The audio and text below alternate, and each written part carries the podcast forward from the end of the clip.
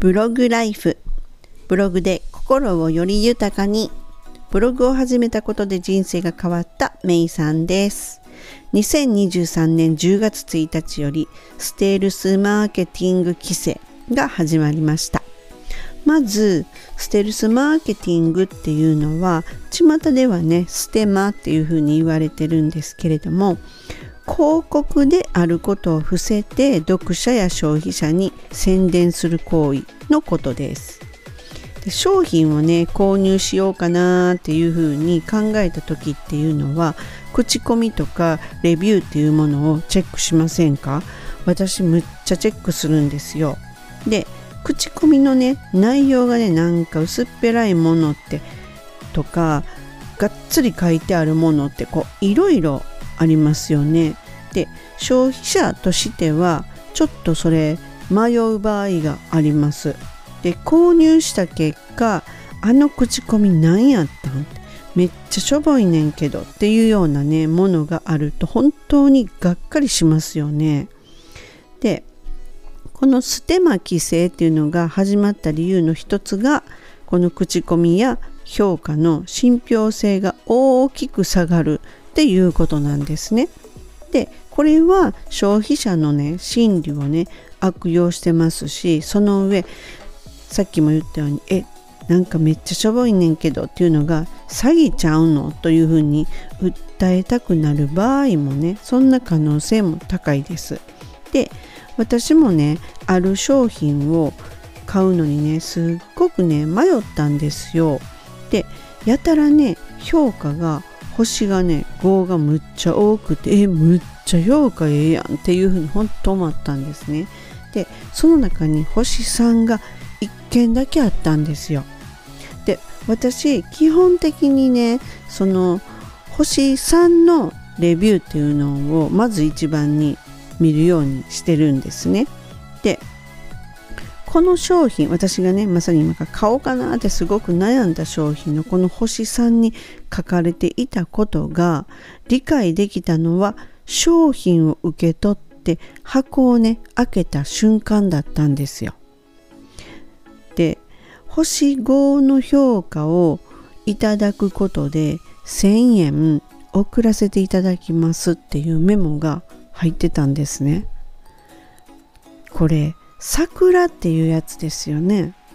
商品に対して星5をつけるところ、うん、まあそれと交換で、まあ買収された人が多いってことですよね。商品に対しての5じゃないわけですよね。これほんと悲しいですよね。で、まあその星3の人がすごく私まともにね見えたんですよ。でその人もねこの星5がやたら多いっていう理由がよく分かりましただけ書いてあったんですよ。それってやっぱりそれだけ見ると今度私それを参考に買おうとしてるのに分からないじゃないですか。なので自分が届いて自分にね商品が届いた時になるほど私も分かりましたっていう感じだったわけですね。うん、でこのねステマを規制することでこの桜とかねぼったくりって言われるものをなくして消費者が本当より安心してね商品やサービスが購入できる環境っていうのが整備されるものなんですね。でこのじゃあ規制を破った場合誰が行政処分っていうのを受けるのかなんですがこれを処分を受けるのは広告主になるんですね。うん、ちょっと混乱してきましたね。口コミレビューだけじゃなくってインフルエンサーと呼ばれてる人とかアフィリエーターっていうのはじゃあどうなるのってこれは実はね気をつけないといけないんですよ。例えばアフィリエイトをしてる場合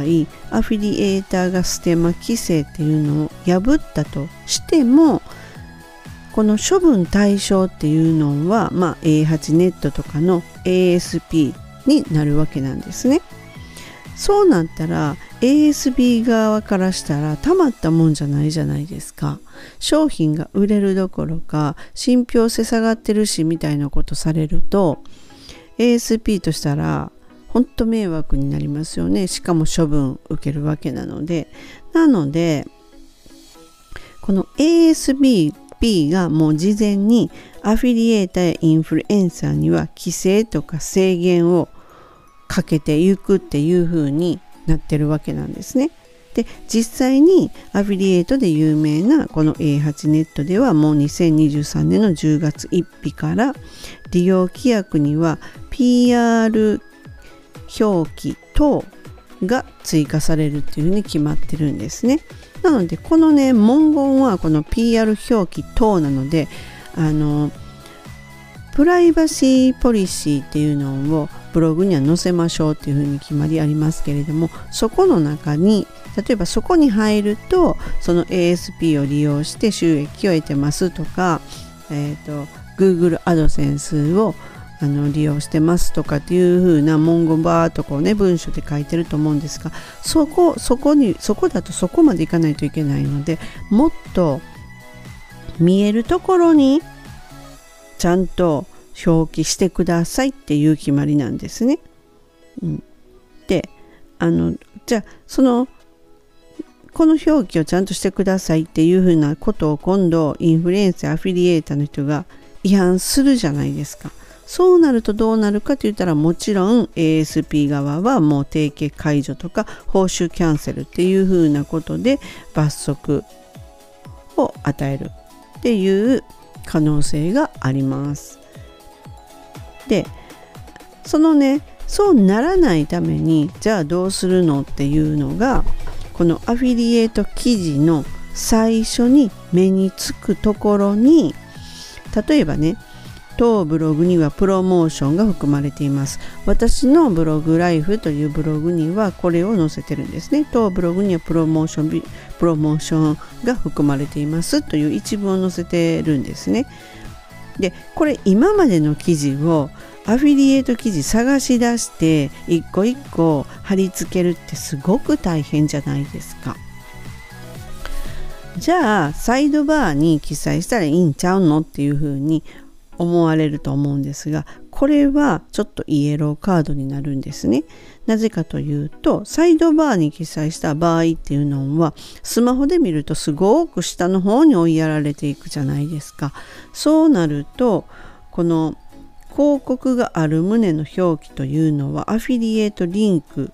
より前で認識されるべきというふうな原則があるんですね。っていうことはそんなところじゃなくってもう全ての記事の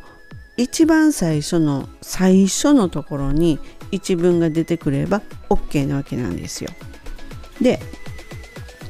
ハテナブログの場合はダッシュボードからバナのマークに入って記事記事の中の記事上 HTML カッコ記事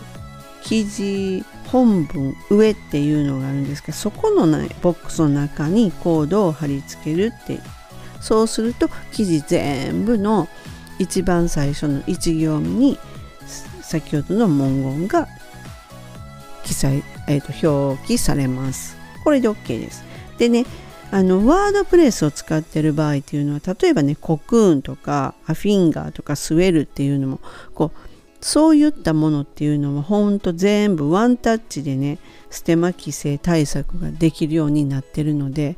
あの超便利です。それはまたねそのお使いのテーマですねそこのところで調べてやってくださいね。で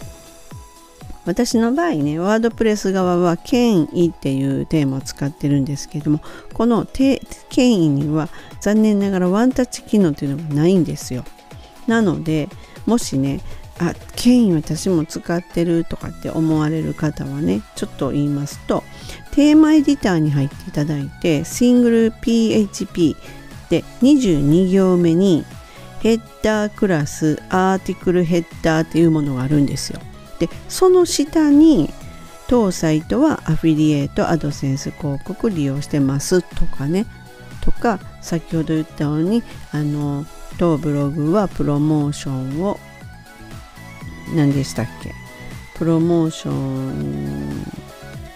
をしてますっていうようなね。そういった文言ですね。あ当ブログにはプロモーションが含まれていますっていうようなねそういうふうにこうパッと見て分かるっていうのがすごく肝心で消費者とか読み手の人にね。なのでそこのとこにそういう表記を入れるとワードプレスのあケインの場合はねほんとこの全部の記事のアイキャッチ画像のまだ上に表示されるようになります。はい、でね、ままだねちょっと対処していないわっていう方は是非ねやってみてください。2023年の10月1日よりねステルスマーケティング規制についてお届けしました。最後までお聴きくださりありがとうございました。ではまたすぐお会いしましょう。みさんでした。バイバイ。